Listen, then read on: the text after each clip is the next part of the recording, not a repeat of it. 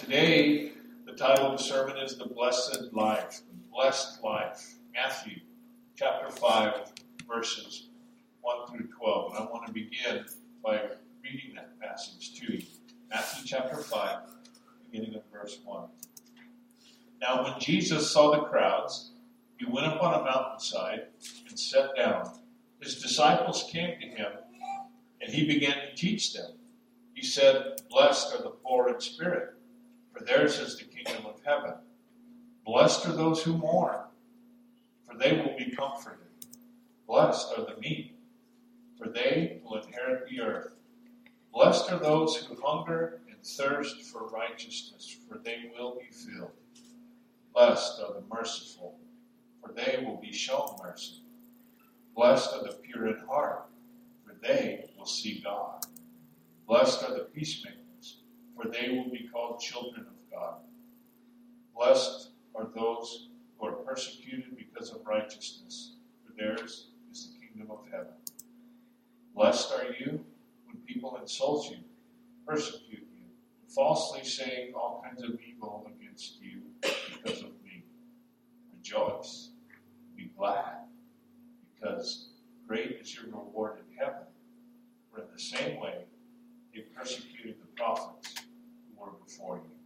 The word of the Lord from the Gospel of Matthew, chapter 5, verses 1 through 12. Not our way. Somehow, it's hard to imagine that those words that we just read whatever these words of Jesus, would ever be spoken at a graduation ceremony. You're ready to be an adult, go out into the world and achieve life, liberty, and pursuit of happiness. And the graduation speaker says, Let me tell you how you will find happiness and blessedness. And then says, Blessed are the poor in spirit. We're never going to hear that, right? Um, maybe if you go to a Christian college graduation, but in general, that, that's not how we do graduation speeches. We might expect to hear something more like, Blessed are those who embrace their personality, for they will have high self esteem.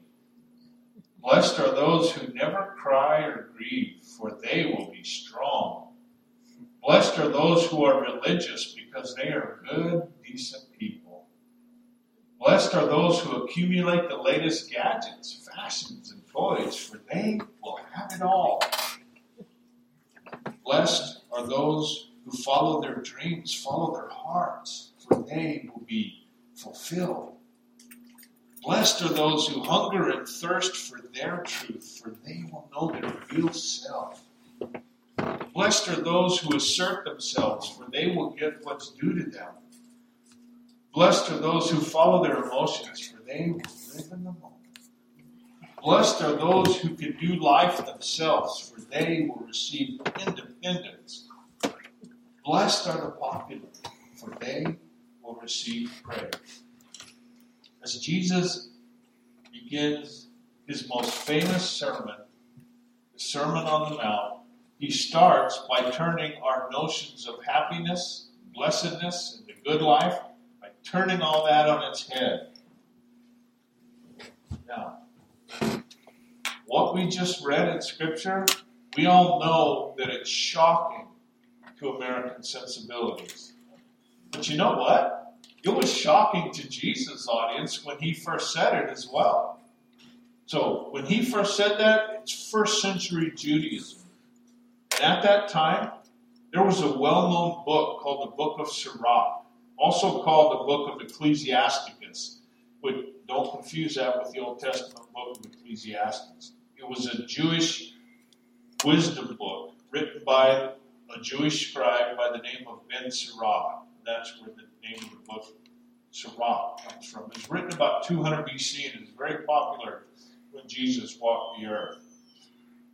In Sirach 25, it says this I can think of nine whom I would call blessed, and a tenth my tongue proclaims. A man who can rejoice in his children, a man who lives to see the downfall of his foes.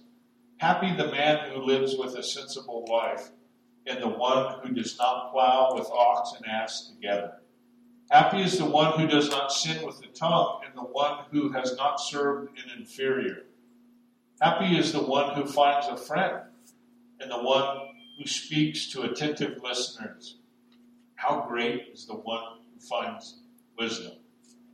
So, same kind of mindset in, what that culture 2,000 years ago was being told was the blessed life and the successful life. So Jesus takes a common wisdom of the day, then and now, and flips it on its head. We're going to find a common refrain in the Sermon on the Mount, which Jesus says over and over You have heard that it was said, but I tell you, and then restates it something different. We think we know the path to life. But Jesus is telling us, no, you don't. You have heard one thing, but I am telling you what is true. So we should perk up in the Sermon on the Mount on the words of Jesus, which is the Sermon on the Mount. This section of scripture that we just read is called the Beatitudes. And beatitude comes into the English from the Latin. It's a Latin word that means simply blessed. So, the Beatitudes, the blessed ones. Jesus is revealing to us those who are blessed in this life for eternity. In Genesis chapter 12, God told Abraham, I will bless you. I will bless your offspring, and they will be a light to the nations. I think Jesus is saying to us, this is what it means to be a child of the promise. He's telling us now that, that we can be a child of that promise made to Abraham and Sarah and to their children, those that come behind them. This is what it means to be a child of the promise, what it means to be near to the heart of God. And so the question that we may want to ask ourselves this morning is Are you poor in spirit? If you are, congratulations, you're blessed. God sees you. He is near the brokenhearted. So, the posture of the Christian life. Maybe you've heard this old saying God helps those who help themselves. Has anybody not heard that? Right? It's a common saying, a common refrain. God helps those who help themselves. You know what? Even though that's much repeated, that is blatantly unbiblical. These words that we read today of Jesus tell us definitely that the ones God helps are those who realize they are helpless without Him. It has been said that in this passage, Jesus is using the image of posture or body language in the structure of the Beatitudes. And so we're going to approach those verses today with that in mind. And the first posture, or the first body language, um, are the pores. Matthew chapter 5, verses 3 through 6. Blessed are the poor in spirit, for theirs is the kingdom of heaven. Blessed are those who mourn, for they will be comforted. Blessed are the meek, for they will inherit the earth. Blessed are those who hunger and thirst for righteousness, for they will be filled. So Jesus is telling us we got it all wrong when it comes to what brings blessing.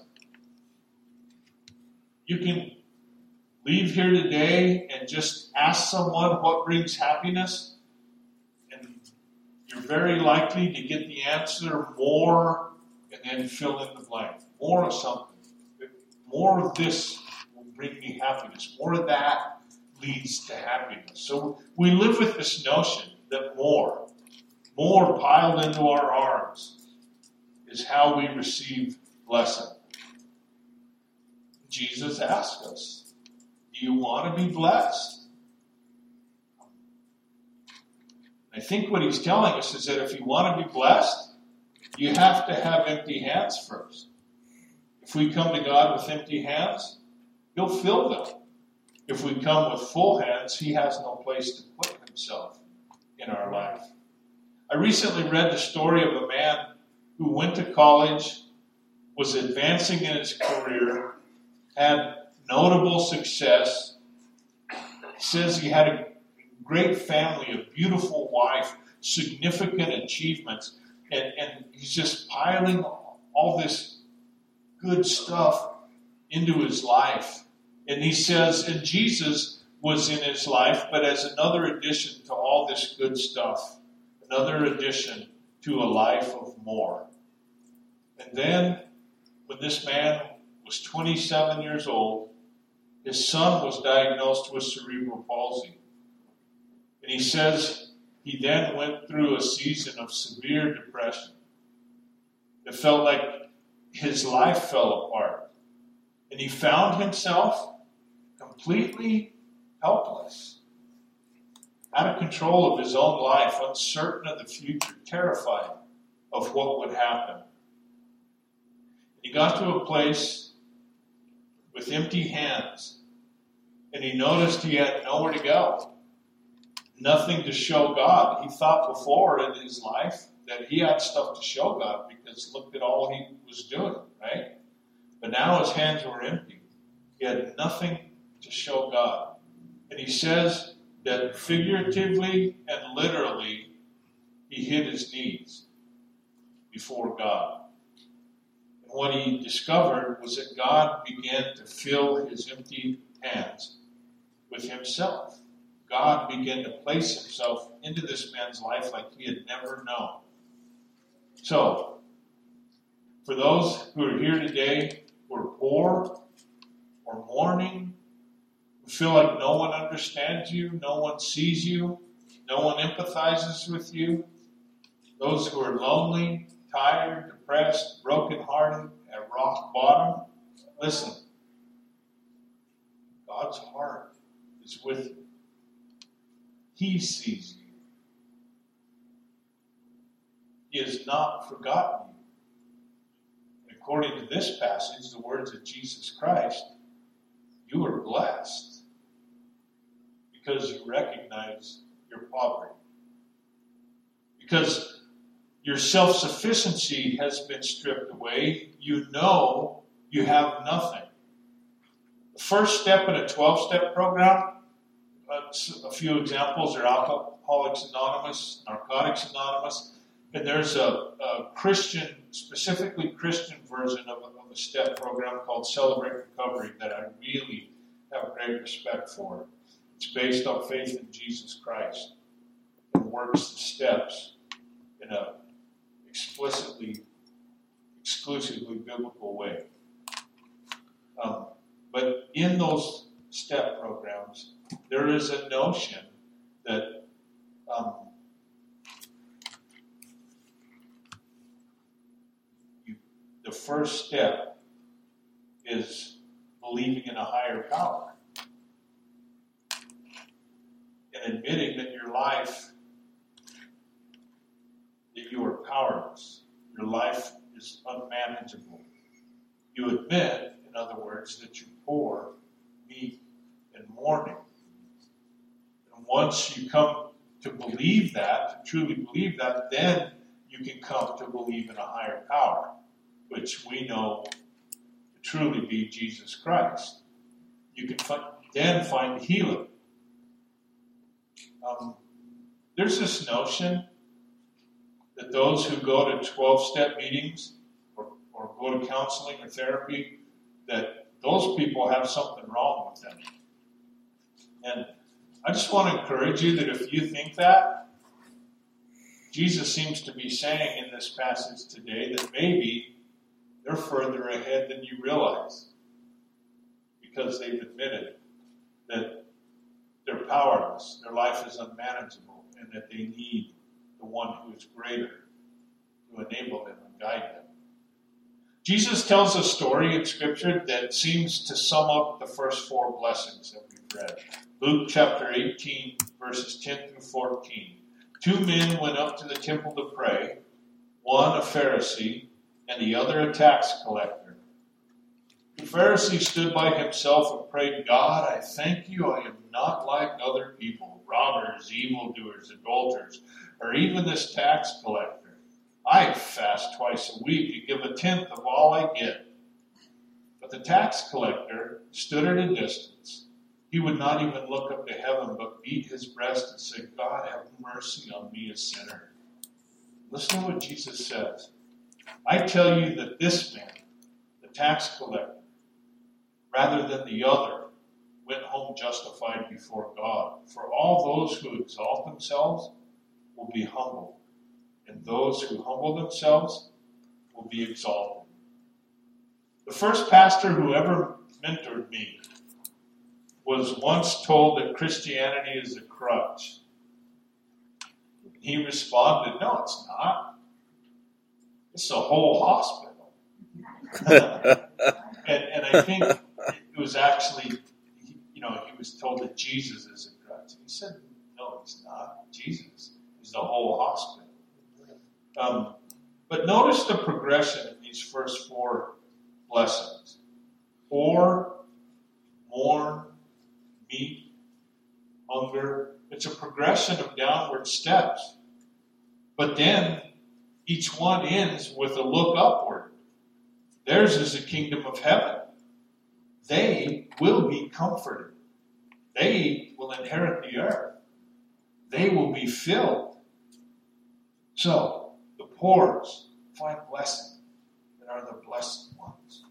And then the next posture that we find in this passage is the fools. We have the poors, now we have the fools. F U L L S.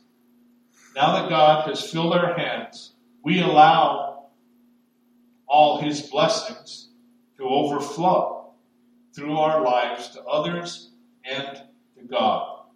So, in this section, the merciful receive mercy.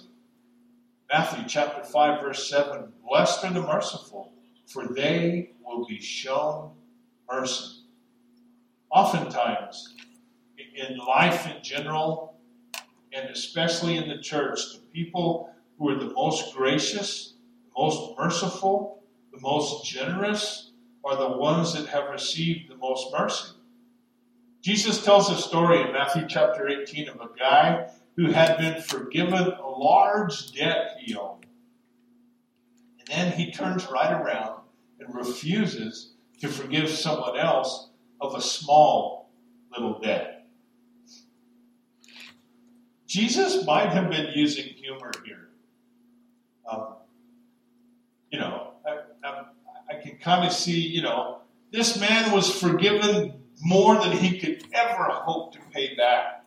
And he's just forgiven of his debt, set free. And then he turns right around and won't forgive somebody who owes him this tiny little thing. You know, how absurd is that? And so maybe, maybe you know, Jesus is using this this big example, and and he's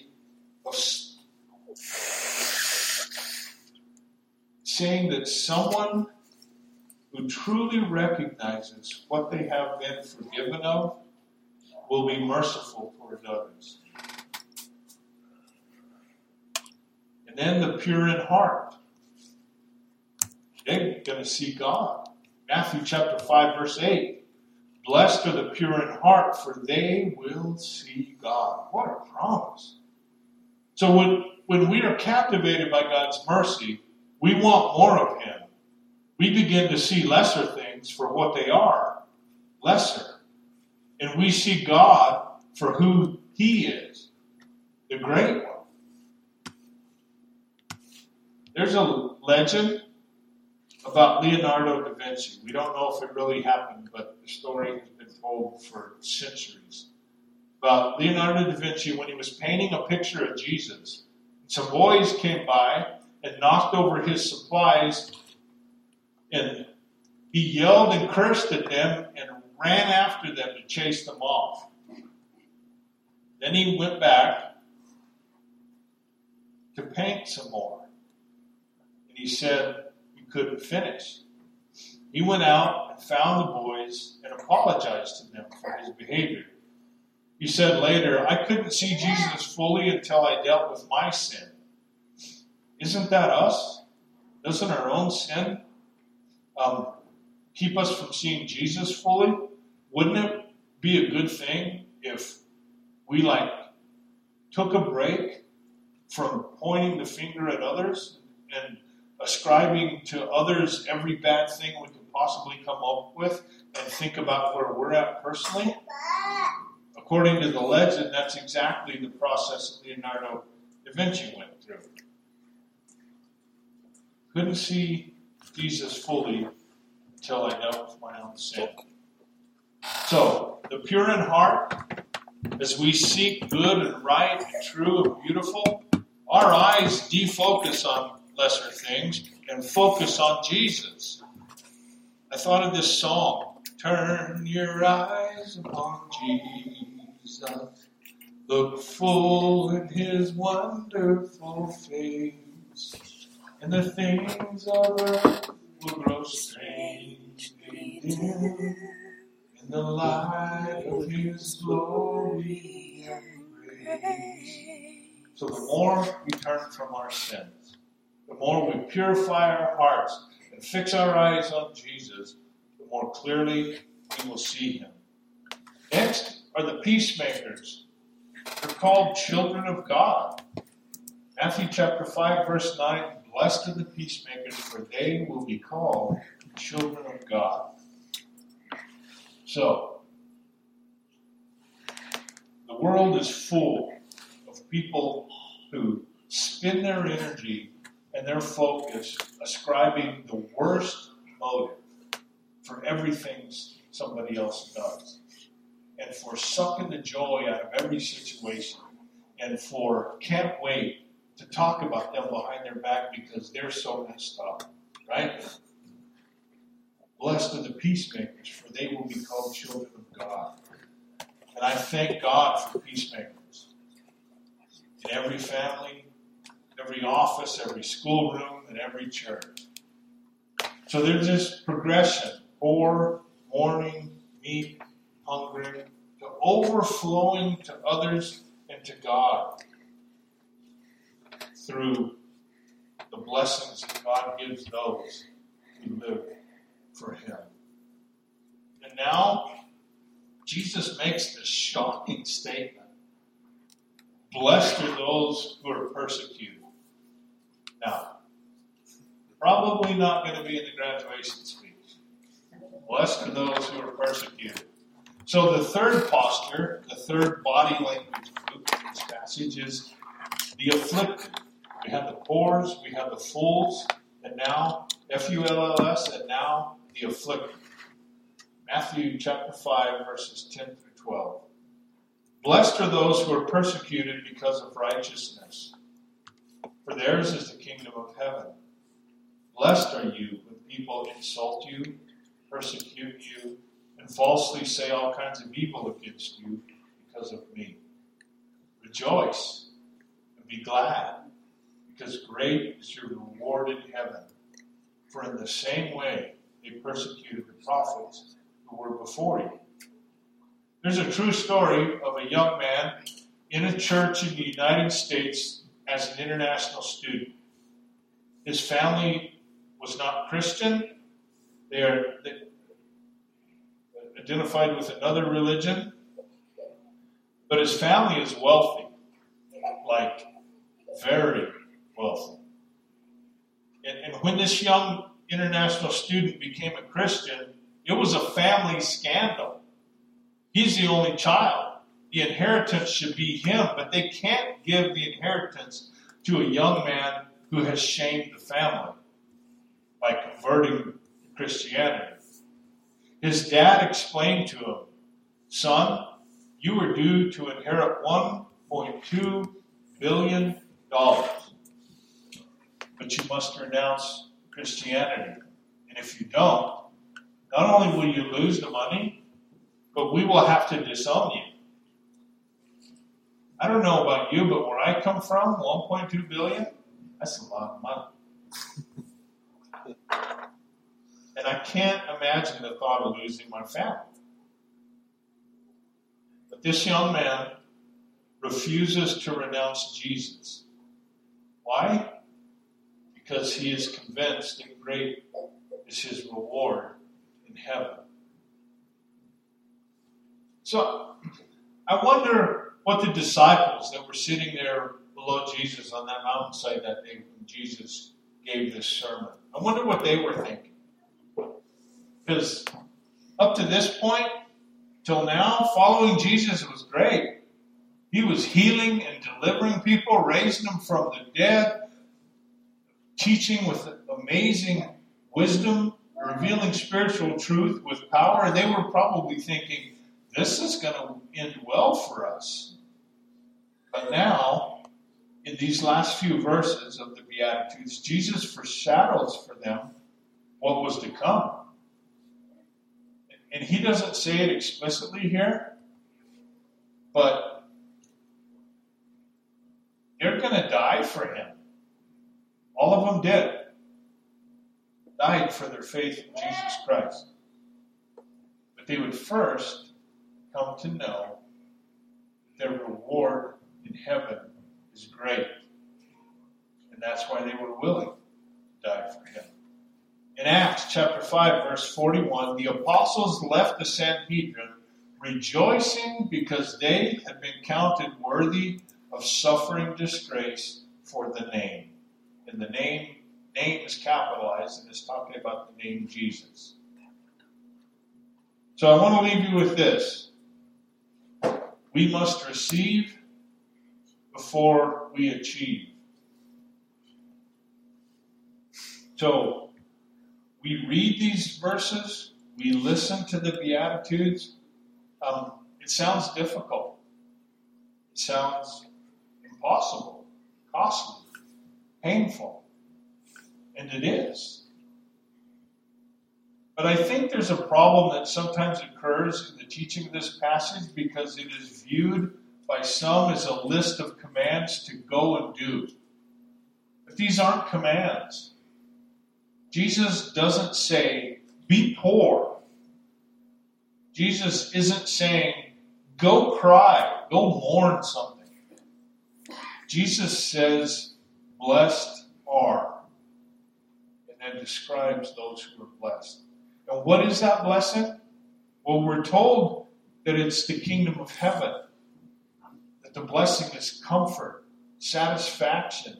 The blessing is the earth, mercy. The blessing is seeing God, being called a child of God. So, how do, if we don't go out and do this and earn it, how do we get these things? Um, we don't go out and earn it. Beatitudes are not commands on how to earn your salvation.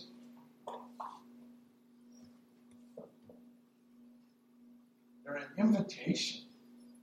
This is, this is an invitation from Jesus. This is a leading by Jesus of us into God's favor. The Beatitudes, these blessings, these blessed ones, tell us how to receive God. And I'm convinced that before we see the Beatitudes in our own life, we must see them in the life of Jesus. From 2 Corinthians chapter 5, verse 21, speaking of Jesus, God made him who had no sin to be sin for us, so that in him we might become the righteousness of God. Jesus was born in spirit. Jesus was meek. He mourned. He hungered and thirsted. Jesus was merciful. Jesus was pure in heart. Jesus was a peacemaker. And for sure, Jesus was persecuted. Now, Jesus obeyed the law perfectly and you and I never could. But to those who are humble enough, or in spirit enough, to admit we can't help ourselves, Jesus comes in and offers us his reward. I want to close by reading this to you again. I want to do it as our closing prayer. So, um, The words will be on the screen. You can read along. If it would help you, close your eyes and just receive these words from Jesus to you. He said, Blessed are the poor in spirit, for theirs is the kingdom of heaven. Blessed are those who mourn, for they will be comforted. Blessed are the meek, for they will inherit the earth. Blessed are those who hunger and thirst for righteousness, for they will be filled. Blessed are the merciful, for they will be shown mercy. Blessed are the pure in heart, for they will see God. Blessed are the peacemakers, for they will be called children of God. Blessed are those who are persecuted because of righteousness, for theirs is the kingdom of heaven. Blessed are you when people insult you, persecute you, and falsely say all kinds of evil against you because of me. Rejoice and be glad, because great is your reward in heaven. For in the same way they persecuted the prophets who were before you. Amen. God bless you. I love you. Have a great week. Be blessed.